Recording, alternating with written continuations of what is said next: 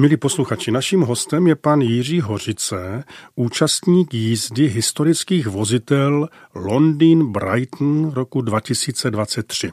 Dobrý den, pane Hořice. Dobrý den, psi. Pěkně vás vítám tady v Měnském studiu a přenesme se do Londýna. Počátek listopadu 2023 listopad, takový bývá mlžný den, máme představu v Anglii a tam někde v Londýně čeká na start 400 automobilů. To je hodně. Už to je určitě organizačně namáhavé.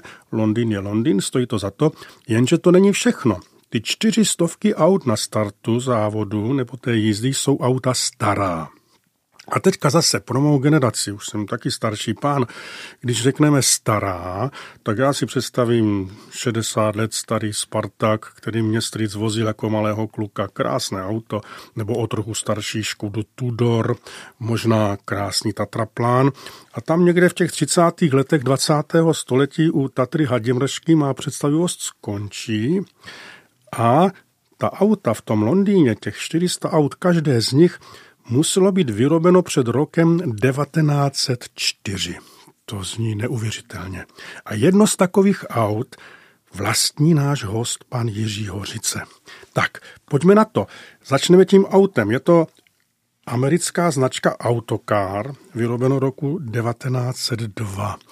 Je ta továrna spojena s nějakým místem v Americe? Má to nějakou historii, nějaký kult tam, jako třeba Chicago s Fordem, nebo...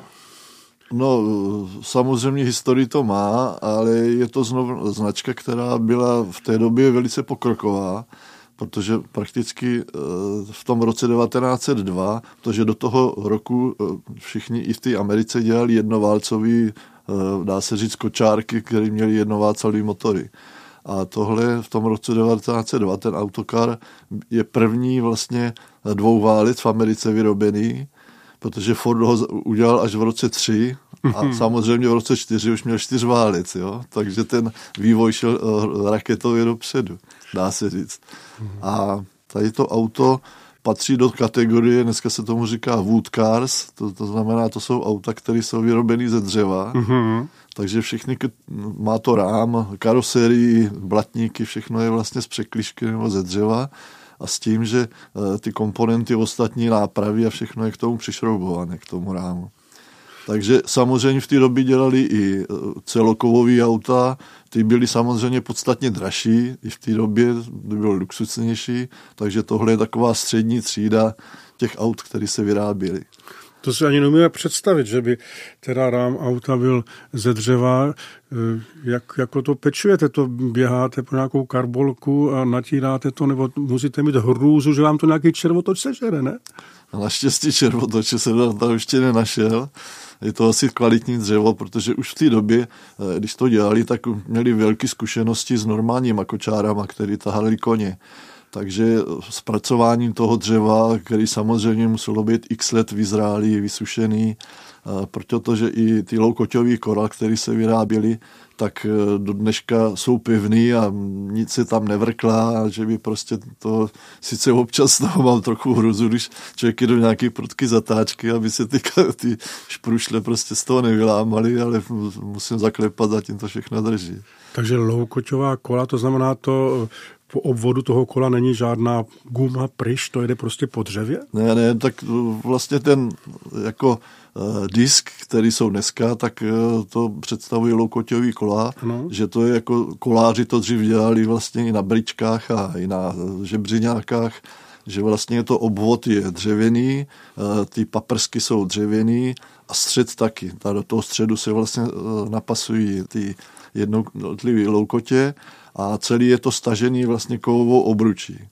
Takže co byly žebřiňáky, tak ty měli vyloženě kovovou obruč, kterou eh, v tom principu eh, kovář eh, vlastně udělal tu obruč menší, než bylo to dřevo, dal to do výhně, ohřál to, tím se roztažlivosti, to se to natáhlo a prostě to napadal prostě na to dřevo a, a tím se to stáhlo a tím to vlastně do dneška drží.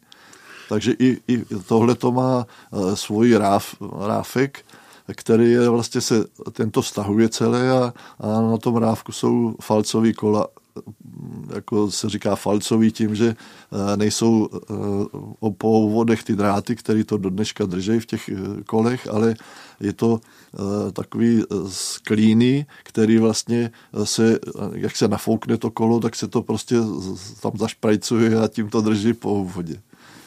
To je úžasné. A je, kdyby vám jedna šplušle vypadla dnes v nějaké zatáčce, je někdo, kdo je schopen to tam smysluplně vrátit zpátky a nejenom přilepit nějakou náplastí? Naštěstí jsou takový výrobci, samozřejmě jsou v Anglii, jsou asi tři nebo čtyři, co jsem se dozvěděl, eh, dřív byl i v Maďarsku a teď prý na, někde na východním Slovensku je nějaký vys- velice šikovný člověk, který udělá jakýkoliv ty kola. Tak vám přejeme, ať to potřebujete co nejméně hledat nějakou takovou adresu. No a říkal jste, že to je dvouválec, tak předpokládám benzín, že jo? Je to benzín, je no. to plochý dvouválec jako boxer. Má to automatické sací ventily, ty výfokové jsou ovládané normálně vačkou, ale ty sací e, jsou vlastně pod pružinkou, takže vlastně až ten pís jde dolů, jak se říká, tak eh, až je, se tam vznikne podtlak, tak se vlastně ten ventil otevře a, a tím tam vnikne dovnitř směs a eh, zase to jde do komprese a tam to bouchne. Takže je to samozřejmě méně účinný, než když eh, ten ventil je ovládaný normálně vačkou, No ale funguje to, no. v, té, v té době jim to úplně stačilo. Jasně, a jak se to startuje takové auto? To asi není na klíček, že jo? Nebo nějaký řemen e, roztáčíte? Žádný klíček tam není, je to prostě podívím, když takový 120 let starý auto, u toho opravdu stačí pustit benzín, zapnout zapalování, protože to má jenom na baterii, to běží, to nemá ani dynamo a vlastně zatočíte klikou, někdy to chytne na poprvní a někdy se s tím orduje trochu víc, ale prostě to auto chytne po těch 120 letech a jede, no, protože to je tak všechno jednoduchý, že tam žád, nejsou žádný šváby, který dneska z těch autech umřou po pěti letech.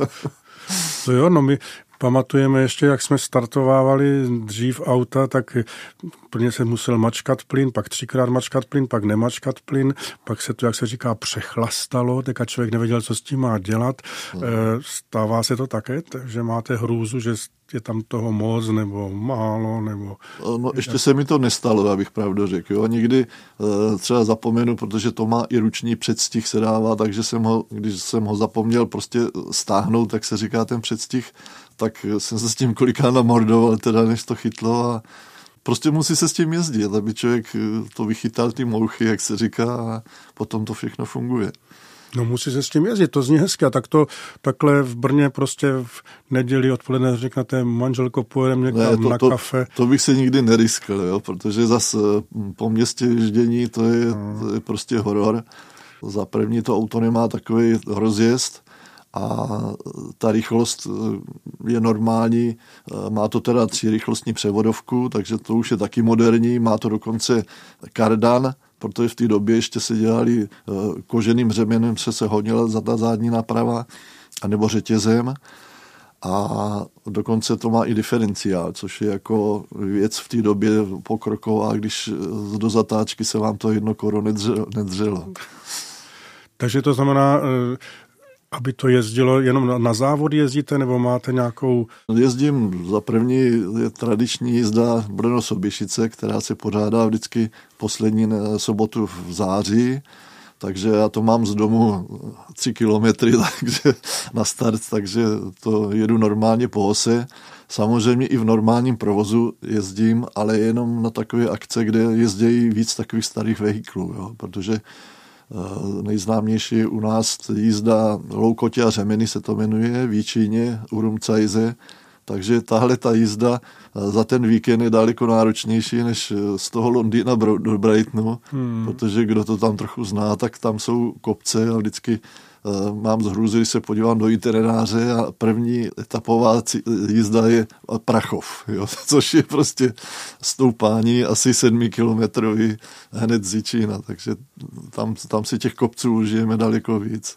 No a když jdete z kopce, jaké to má brzdy? Nekřičíte pozor, jedu? Nebo... Eh, no samozřejmě ty brzdy, se tomu neříká brzdy, ale jsou to přibrzďovače, že to není, že bych prostě zastavil na místě, má to jenom na zadních kolech brzdy, normální bubnový, takže jako celkem to jako ubrzdit jde, ale nej, nej, není to jako že bych zabrzdil, jak se říká, na fleku. No. A ještě k tomu autu, a kolik eh, osob to uveze? Je to pro jednoho, pro dva? Je to pro čtyři lidi, takže i na tom Brightonu jedem ve čtyřech, protože tam jsou teda taky dva kopce, takový utahováky, který poprvní se nám letos podařilo ten první výjet jako na dvojku a e, jinak se musí zařadit jednička a na tu jedničku se to vyjede. Jo. Takže se nestane, Takže, že by někdo musel vyskočit a trošku potlačit? Naštěstí ne, protože já když jsem se rozhodoval pro takovýhle autostary, tak jsem chtěl, aby to opravdu mělo aspoň těch 10 koní, což má, protože drtivá většina těch aut, co tam jezdí, tak mají od, já bych řekl, od dvou do osmi koní mm-hmm. a nejvíc kolem těch pěti koní. No. Takže e, ty slabší auta, které jsou a jedou tam třeba dva nebo dokonce i víc lidí, tak no, se stává, že v tom kopci vlastně musí ten pasažéři vyskočit a tlačit. No a jelikož už tam jezdí hodně takových těch starých dětků, jak jsme my, tak eh, který ani nestačí tlačit, takže oni tam mají nachystaný dva, tři Land Rovery s lanem a prostě to vytáhnou na ten kopec a na, na tom kopci zase ty lidi do toho naskáčou a jdou dál. Kolikatkou jede takový kár 120 let starý? No, já většinou jezdím, jak se říká, tak na dvojku, takže na tu dvojku jedu do těch, já těch 35, maximálně 40 km v hodině. A když je nějaká dlouhá rovina nebo mírně z kopce, tak se mi podaří tam zařadit trojku a na tu trojku jedu tak kolem 50. No. Na jednom tom Brightonu, když jsme jeli, tam je takový mírný už kopec, se svažuje do toho Brightonu, taková menší dálnice, tak Eh, za náma jel nějaký cyklista, který prostě se na nás pověsil a když jsme přijeli na první křižovatku do Brightonu, tak úplně vyděšený a říkal, chlapi, vy jste jeli 60. Ani vám nestačil. No, no.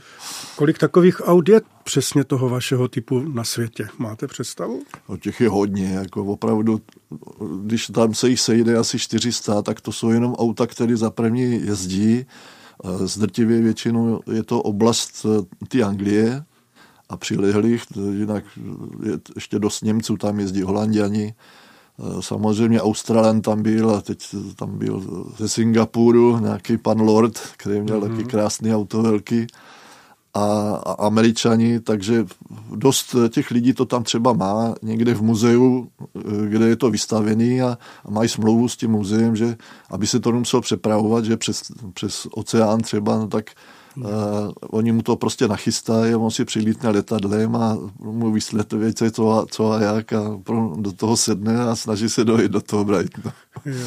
No a to mě teda taky napadá, pustíte někoho za volant? Učíte to někoho, nebo se trošku bojíte, že vám to pokazí? No zatím ne, protože uh, ono to opravdu není jednoduché s tím, hmm. jo, za první s tím řazením, protože Ono to má dva setrvačníky, ten motor a ten, když se ubere plyn, tak to trvá to prostě tak dlouho, než klesnou ty otáčky, abych mohl předřazit na, na ten vyšší stupeň že prakticky se zastavíme. Jo. Takže jo. z té dvojky, když chci dát trojku, tak já prostě zastavím a až to klesne v otáčky, tak zařadím trojku a přes spojku nějaký kadla, kadla se prostě rozjedu a jde to. Takže to musíte mít i, i cit a, a podle asi poslouchat ten motor a slyšíte Přesně ty, tak, no, na tom tu hladinu, kdy to tam můžete zkusit no, no, no. zařadit, abyste něco neulomil někde. A hlavně musím hodně předvídat, protože musím předvídat, jestli ten kopec je pručí nebo ne a musím už zavčas prostě přiřadit, abych nezůstal stát, jak se říká.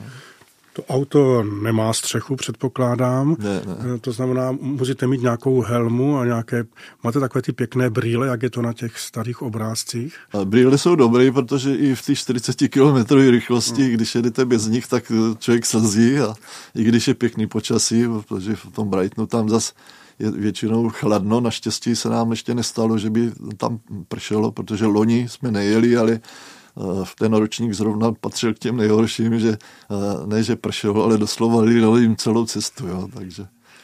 No, jak se to pak řeší, když takového auta lije a lije, to sedíte ve vodě? No to jsem si koupil ještě i pro bráchu jsem koupil prostě nepromokavý bundu a gači a, a naštěstí jsme to nevyzkoušeli ještě pořádně.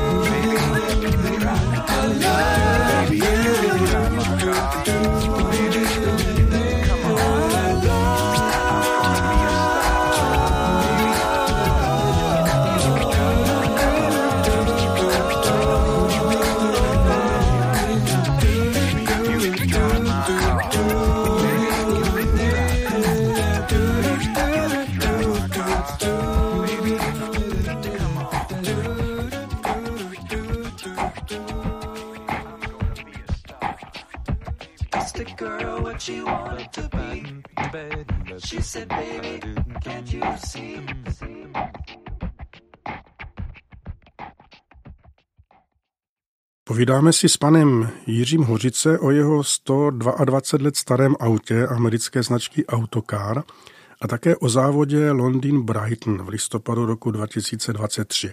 Tak pojďme k tomu závodu. Jak se to stane, že vás na takový závod pozvou, nebo to jako napíšete, kluci, dneska pojedu taky? No tak eh, ono je to trochu, bych to řekl, ze široka. Eh, Když jsem prostě toužil eh, po starém autu, tak jsem si říkal, buď to do toho roku 4, který je schopný jet na ten Brighton, anebo ty pozdější auta, které jsou samozřejmě sice podstatně lacinější, bych řekl, ale už těch akcí je sice na to víc, ale tohle je přece jenom taková prestižní záležitost. A jak člověk stádal, tak eh, se říká, spíš bych jsem šel do těch starších ročníků, takže já jsem i sbírám motocykly, takže mě víc baví ty starý dětci, řemenový třeba, než eh, prostě nějaký ty auta už z 30. let. Takže uh, proto jsem se rozhodl, když se teda naskytlo, že, že teda byl na prodej tady tento automobil, protože jsem si vybíral, jak jsem říkal, ty jednoválcový, který mají ty dva, tři, dvě, tři koně, tak to není to pravý ořechový.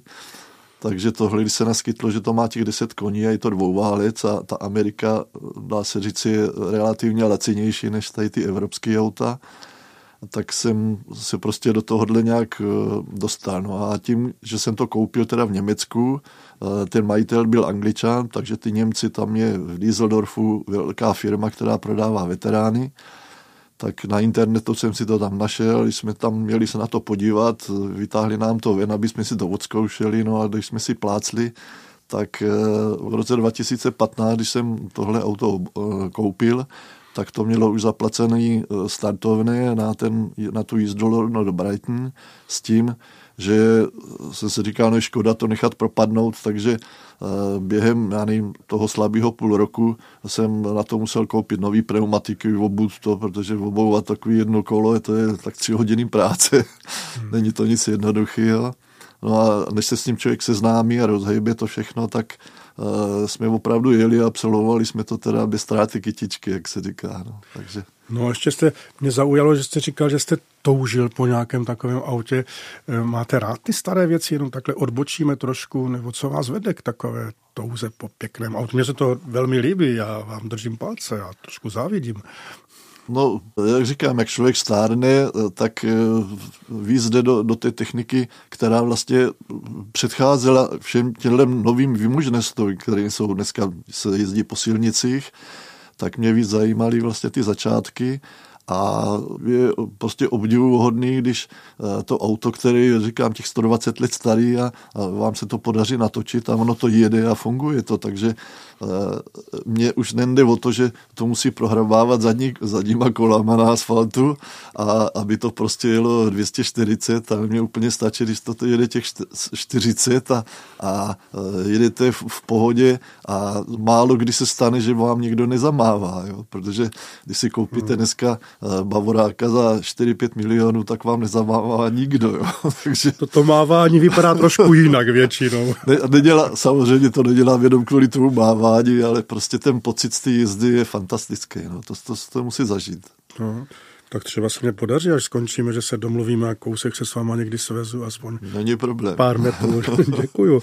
No a teď nějak se tam ale to auto přes ten kanál La Manche musí dostat. To šlo lodí nebo letecky v nějakém kontejneru, jak se to stane? Ne, tohle musím dovést na vleku, takže já jsem kvůli tomu musel nechat si udělat vlek zakrytej, který má nájezdovou takovou Eh, plošinu, tu zadní stěnu, co se vyklopí, na uvázání a tak dále, takže eh, prakticky to zapřáhneme za obytný auto a jedem vlastně, ta cesta je dost dlouhá, protože je to 13 km do Kale, tam na loď, na lodi se těšíme na tu full farmer breakfast, tu, tu snídaní farmářskou s těma jejich fazolkama a vajíčkem. No a prostě přejeden kanál a tam jsme hned eh, v tím prvním ročníku vlastně se našli, dá se říct, v polovině Londýna kemp, který, v kterém je to schopný zaparkovat i s tím vlekem a tam to je organizovaný tak, že v pátek se tam pořádá aukce ještě těch veteránů, Aha. těch starých a příslušenství, takže tam v první řadě se na to jdem podívat. Mm, když jsem chtěl občas něco vydražit, tak samozřejmě to byly ceny, které už jsem do toho nešel, ale prostě je to zážitek taky. V sobotu je výstava, většinou to bylo na Regent Street, což je hlavní taková třída, jako u nás Masarykova ulice, kdyby byla, tak eh, ta, ta byla vždycky plná, že tam bylo takových 100 až 120 eh, těch veteránů vystavených. A teď uh, loni se to udělalo tak, že už to bylo stísněné, tak to bylo na takový uličce, asi 50 tam bylo. No, s tím je spojený, že si jdeme projít po Londýně, eh, dáme si eh, typicky ideální eh, anglický jídlo jako fish and chips ano, ano. a Guinness, jo, takže na to se těšíme taky. No, takže vždycky z toho kempu tam jezdíme vláčkem nebo metrem. No a ten hlavní vlastně, proč tam jezdím, je to v neděli, je ta jízda, takže ta se startuje, první auta jezdí, jak začíná prakticky kalendářní den, takže kolem sedmi nebo po sedmi hodině to začne startovat. Takže to je věc, že uh, už uh, prakticky po čtvrtý hodině musíme vyjet ráno z toho kempu a tou no, nočním Londýnem se musíme probojovat až, až k Hyde Parku, prostě s tím obytňákem a s tím Eh, dneska už samozřejmě se musí pop- platit poplatek i za průjezd těch aut, co tam přijedou, tak to dopředu musíte zaplatit a eh, i na toho veterána a na toho zase se to vztahuje asi do roku 50 jsou osvobozeny tady ty auta. Když jsme u těch poplatků a to vás pustí z republiky jenom tak, nebo musíte... No, dřív stačilo, že jsme vlastně měli zaplacený eh, ten London Brighton, což je asi, já nevím, 560 liber asi, to startovný. Eh, Musíte si zaplatit dopředu trajekt, dát zálohu na ten eh, kemp, jo? Mm-hmm. A normálně se jelo. Ale dneska vlastně tím, že eh, už zasáhl ten tvrdý Brexit, tak eh, nejsou v Unii, takže já jsem musel si vyřídit eh, povolení z Technického muzea Brněnského, že můžu jezdit vlastně po Evropské unii, to, to je nařízení už starý. A potom zažádat ministerstvo kultury o výjezd, protože to jako výjíždí eh, kulturní no. památka historická, takže to taky trvalo dva měsíce, než se to vyřídilo potom projednat vlastně celní záležitosti, to znamená na celnici musel jsem eh, nechat udělat eh, celní deklaraci, no a prakticky na tu cestu jsme mohli vyjet. No, protože už byly případy, kdy teda třeba z Anglie, když jeli angličani do Evropy a to tak jim tam pomalu chtěli zabavit ty vozidla, že prostě se musí zaplatit celní jistota, která je skoro asi třetinu ceny toho auta nebo toho motocyklu a což jsou jako dost velký už sankce. No. A poté, co jste to tady teda všechno obchodil, absolvoval a získal všechna ta povolení, tak potom ten příjezd do Anglie, tam už vám neříkali, tady máte špatně razítko, nebo nějak, žádné uh, instrukce už tam nebyly. Měli jsme to štěstí, že, že teda ty celníci, uh, ono záleží, jako, hmm. na kterého tam přijdete, jak, to je jako ve všech v úřadech všude. Jo. Takže jsme měli štěstí, že jsme tam přijeli. Samozřejmě oni kontrolují ten obytňák, kontrolují ten vlek, Uh, jenom kvůli tomu, jestli tam nejsou nějaký ty černý pasažéři, který, který tam nestojí. No a když viděli to auto, tak říkal, co je to za auto? Tak jsme říkali, no my jedeme na, ten, na tu jízdu London Brighton. Aha, aha, aha, tak můžete jet. Yeah. Takže prakticky nám nic nepotvrdili. A při cestě zpátky, tak to bylo to stejný, protože když uviděli obytňák, to tak jenom takhle mávali rukou, aby jsme jeli na loď.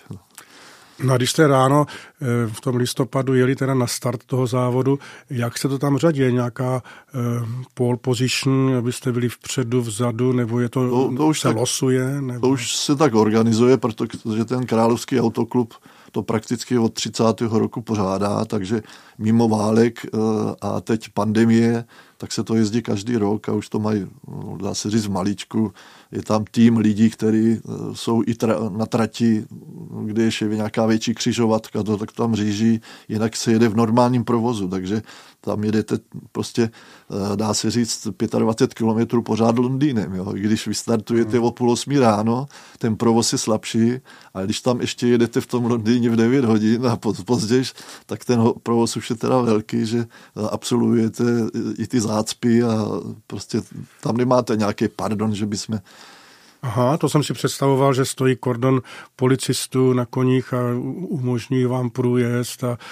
To, by bylo ideální, ale uh, jsou teda úlevy v tom, že v určitých městech, jako i v tom Londýně a potom i v tom Brightonu, máme povolený jet tím pruhem, kde jezdí autobusy hmm. a taxiky, tak jak u nás. Jo. Takže uh, tím pruhem můžeme jet, takže prakticky, že větší ta zácpa, tak my teda to profrčíme, jak se říká.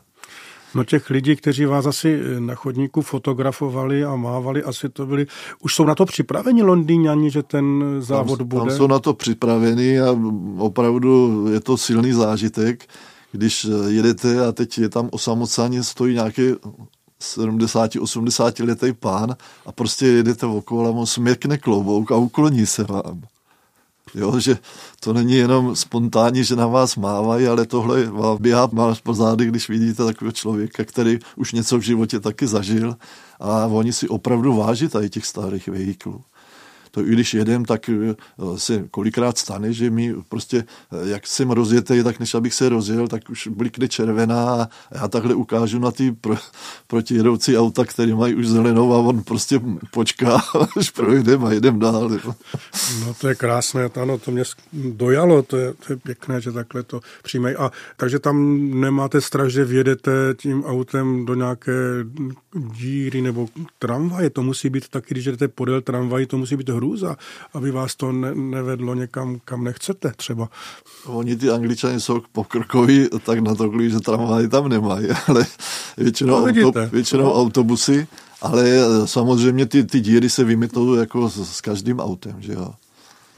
Takže jste říkal, že eh, to je nějakých eh, 55 mil, jak jsem se díval, že jo, ten London Brighton, ale než jste Je dojeli... to zhruba asi 90 km, 90 92, no. No, a na tom startu jedou všichni současně? Ne, nemáte strach, že vás Ne. někdo bude předjíždět, drcne do vás? To, jak nebo... jsme uh, začali s tím, jak se to tam řadí, mm-hmm. tak vlastně před tím High Parkem jsou vy, vyhrazeny dvě ulice, které nejsou teda zavřený, ale prostě je možnost eh, zastavit tam s tím autem a z toho vleku to sundat. To auto doprovodný musí zas během pár minut prostě odjet, protože to je normální provoz. No a tak s tím dědečkem už musíme najet do toho areálu Hyde Parku, kde jak je v prostředku ten velký rybník, tak eh, tam je eh, široká cesta a tam ty organizátoři už to řadí do sekcí. Jo, takže jednička je prostě, jsou ty nejstarší auta, protože startují vždycky ty nejstarší až po, ty, po ten rok čtyři. Aha. Takže je to asi, myslím, 15 nebo 16 sekcí eh, po takových, no, to je různý, někde je tam třeba 10 aut a někde je tam jich 30, jo, v té jedné sekci. No, takže postupně to startuje a já nevím, po pěti minutách potom pouštějí každou tu sekci. Takže vždycky po dvou autech se startuje přes tu bránu a vyjíždí se ven. Předjíždíte se také, nebo to asi někoho dojedete, teďka jste nervózní, ho moc pomalu, já do něho drcnu, měl bych ho předjet a nemůžu. Nastávají takové situace? Při- Přijíždí se tam samozřejmě, neříkám jako o závod, ale eh, prostě je to tak, že některé ty auta jsou pomalejší a vy ho musíte předjet. No. Tak v tom provozu někdy je to složitější, že se za ním musím courat, že třeba když se tam měli před minule, tak přede mnou zrovna jelo parní auto nějaký a byla mlha, jo, tak typická rá- ráno. Takže eh, bylo úplně bílo, člověk neviděl vůbec ani před, před to auto, které bylo přede mnou. Takže eh, se si dost dlouho za něho coural, když se zjistil, že tam přeci jenom nějaký eh, delší místo a mohl se se rozjet a předjet ho, abych se zbavil ty jeho páry. Jejda. Hmm. A to, takové předjíždění taky vezme nějaký, nějaký úsek, že jo, i na, na metry, nebo to, To už ne? musí člověk vidět, eh, jak se mu to auto rozjede, aby to zvládl, že jo? To je jak, jako s normálním autem.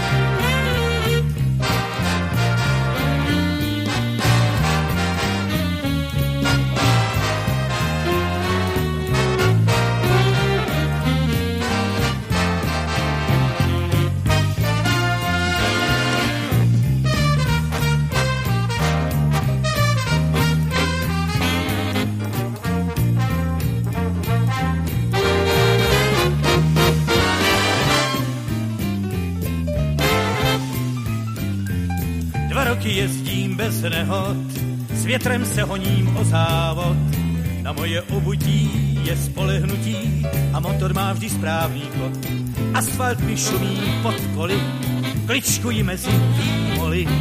Řídím se jako drak, však vždycky jen tak, jak předpisy mi dovolí.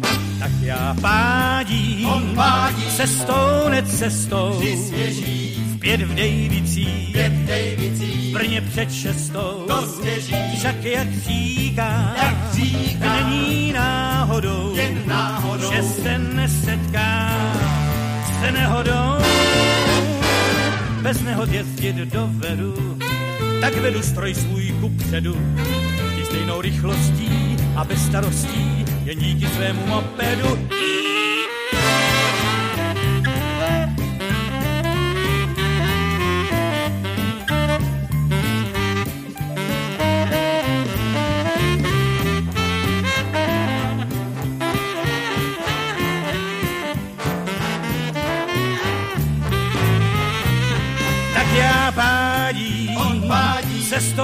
Cestou, necestou, zpět v Dejvicích, v Brně před šestou, však jak říkám, není náhodou, že se nesetkám s nehodou.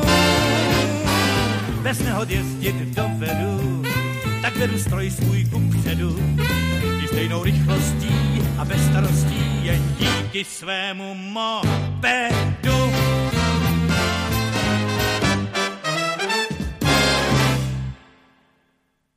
Povídáme si s panem Jiřím Hořice o jeho 122 let starém autě americké značky Autocar, o tom, jaké to je vlastně takové auto, jezdit s ním a také o závodě Londýn Brighton. Takže ještě k tomu závodu vyrazili jste, bylo slunečné počasí, jak jsem se dočetl v listopadu roku 2023.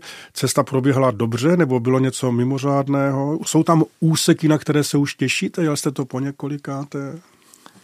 No, těch úseků je tam samozřejmě víc. On celý ten, ta trať je velice zajímavá, protože jak jsem říkal, zhruba 25 km jdete do Londýnem, pak je občas pauza, že jsou ty baráky dál od sebe a jinak začíná zase nějaký městečko nebo dědina a ono je to skoro, dá se říct, celý zastavěný až do toho Brightonu. Ale jsou tam úseky právě, jak jsem říkal, ty dva kopce, kdy, kdy eh, to je taky zajímavý věd nádherná krajina, ta je samozřejmě, že jedete a tam se pasou koně a mně se lí, hrozně líbí ty am, typické anglické domečky s, s cihlama obložený a nebo ještě ty starý, které mají doškový střechy, to tam všechno je právě vidět cestou.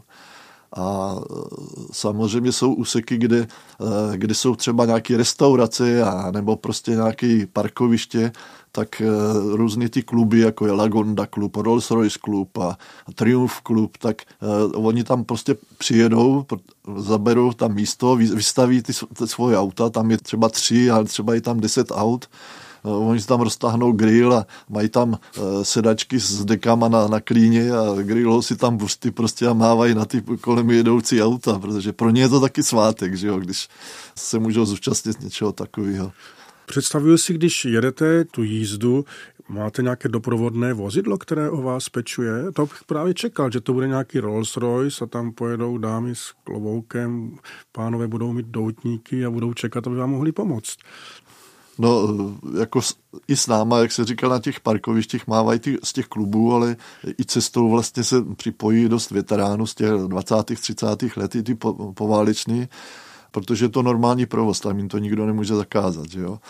Takže eh, ty auta tam jsou, ale není to po, na to, aby nám pomáhali. Eh, ty organizátoři tam samozřejmě mají, protože tam je ten autoklub, ty AAčka, tak eh, ty zajišťují určitý věci, kdyby se někde stala, dá se říct, havárie, nebo to auto zůstalo zrovna stát v nějaké křižovatce, kde je to potřeba odtáhnout, ale jinak eh, vlastně tu, ten servis má eh, dělat to doprovodné vozidlo, který eh, má každý sám pro sebe. Jako. Takže, Takže za váma jelo jedno vaše doprovodné vozidlo? Ne, ne, ty, ne? ty normální auta, ty doprovodní, nesmí právě jet touhletou cestou uh-huh. a je okružní cesta, prakticky po dálnici se jede z Londýna až do toho Brightonu, kde v cíli, já nevím, je to dá se říct skoro kilometr od toho cíle, je velký parkoviště, kde teda samozřejmě se musí zase zaplatit za, za to parkování, protože tam potom spíme do druhého dne takže tam musí ty auta být, ale eh, musí být nachystaný, že třeba se samozřejmě x aut nedojede, takže zůstane pro poruchu stát někde, takže oni musí se potom pro něho vlastně vrátit na loži toho navleka odvěst. A jak je to s tankováním?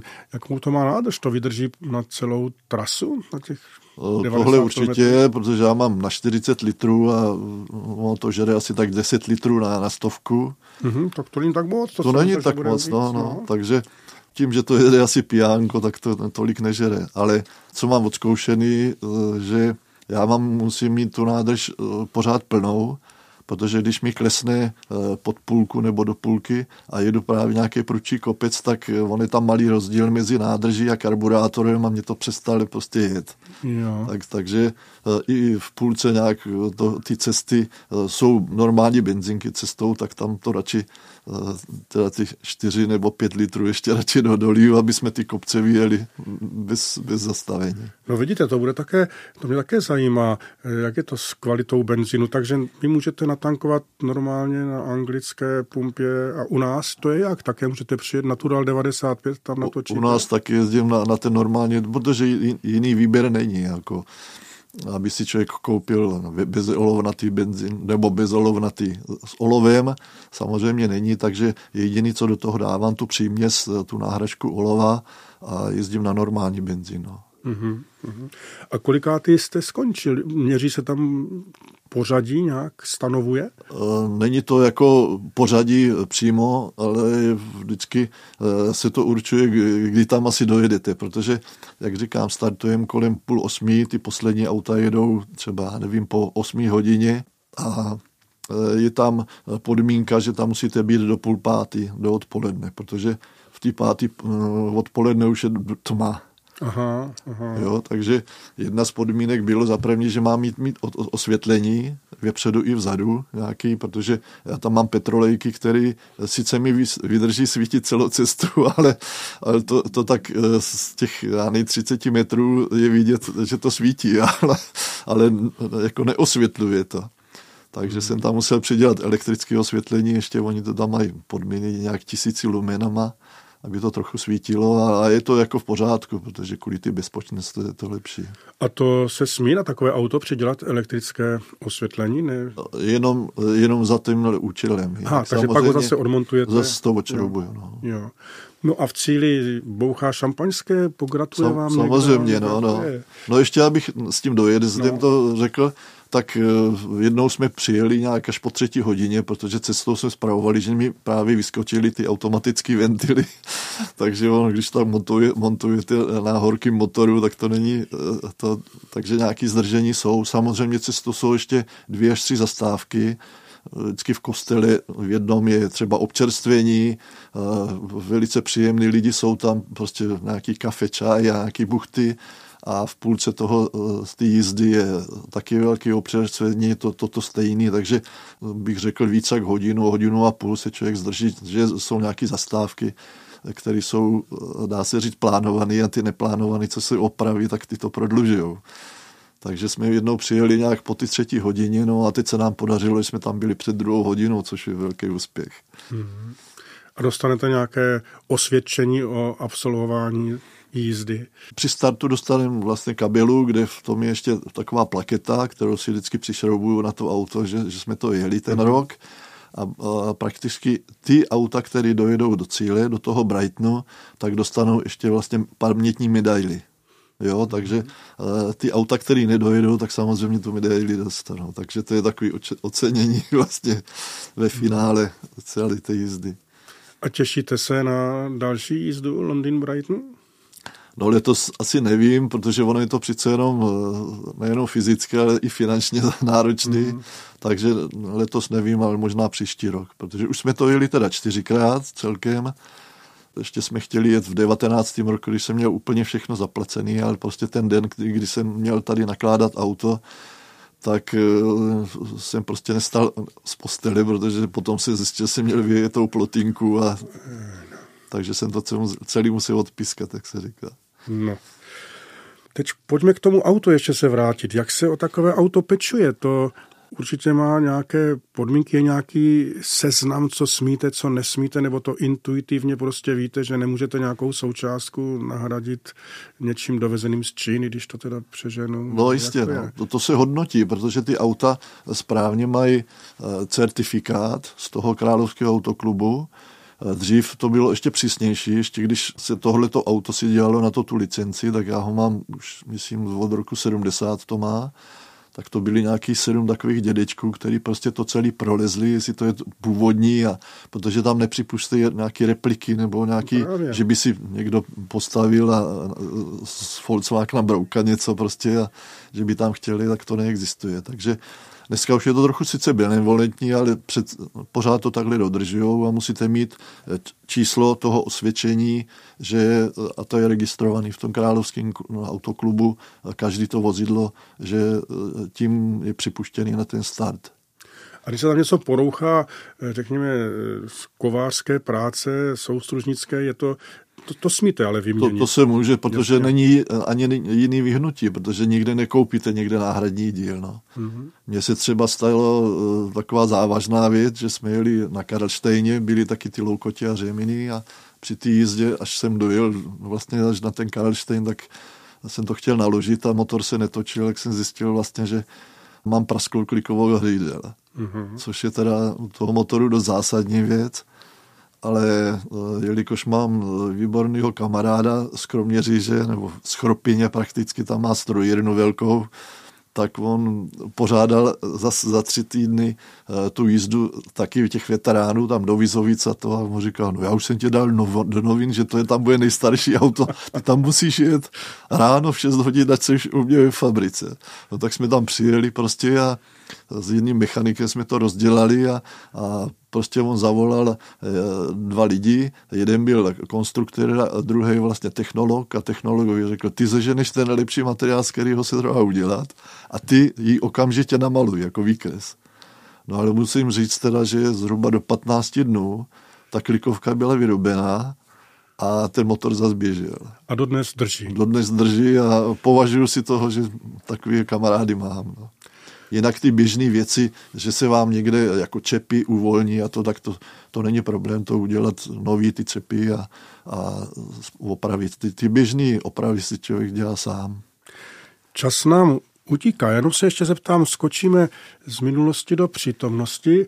Jak se díváte teď na současnou dobu automobilismu a na ten přechod na elektriku a elektrická auta?